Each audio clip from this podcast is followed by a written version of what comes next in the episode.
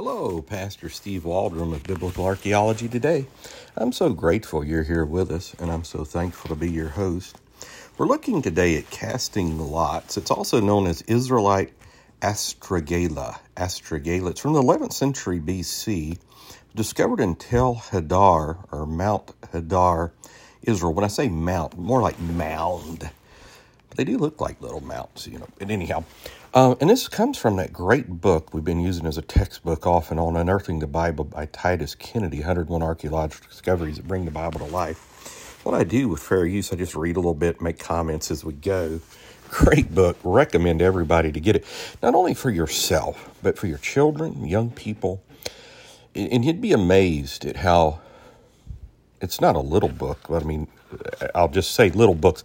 I mean, it's, I'm sure it's under twenty bucks. I, I think it's much less under twenty bucks at Christian Book and Amazon and stuff. But it's, you know, a little over two hundred pages, a lot of illustrations, full-color pictures, illustrations. And how something like this convinces people of the Bible. And so really, we're in a battle for the hearts and minds of people and the truth of God's holy word.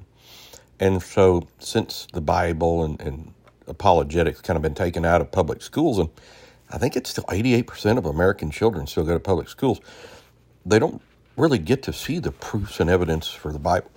So little things like this really help. So let's get started. Astragala, also known as lots, so that's where the term astragala comes from, a sort of precursor to dice, were animal talus bones, lower part of the ankle joint. Ooh, I just had ankle surgery with a metal plate. Pray. Oh, Jesus' name.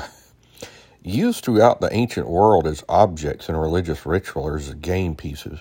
Most commonly used in decision ritual attempting to discover the will of God or gods, which in modern times is often referred to as a clairvoyancy or divination.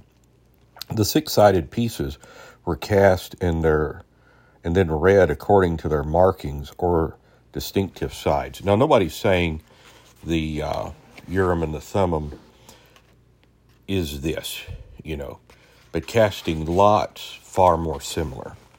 Um, the ways in which the astragala were modified or decorated varied, but numbers, letters, or symbols could be carved. Numbers could be or symbols could be carved on different sides. The outcome of the cast would then be read and interpreted as divine decision, absent human interference. In the ancient Near East, the A and E, and the Mediterranean region, astragala, were almost always made from the bones of sheep or goats, and most discoveries of astragala groups are easily identifiable. Found in archaeological contexts from the Chalcolithic to the Roman period, astragala, it's Chalcolithic, is that Bronze Age? I tell you, I've studied that even for years, off and on. Long story, but I still get uh, Chalcolithic. Um, it's either copper, bronze, maybe iron. I need to just do a, and I think I did years ago, a podcast just on the different ages of archaeology. Probably for myself more than anybody else. Astragala remained essentially standardized for millennia, except for specific modifications such as carving, drilling, grinding, or polishing.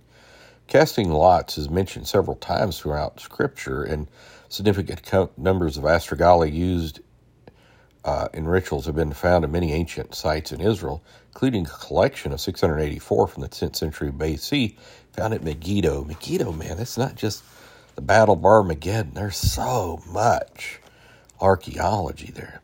One of the main urban centers in the time of Solomon, attesting to the widespread use of lots in Israelite society. The Urim and Thummim, as I mentioned earlier, the lights and perfection of the high priest, uh, may have even been a special type of object similar to lots, as a few verses indicate that they were used to determine the will of the Lord.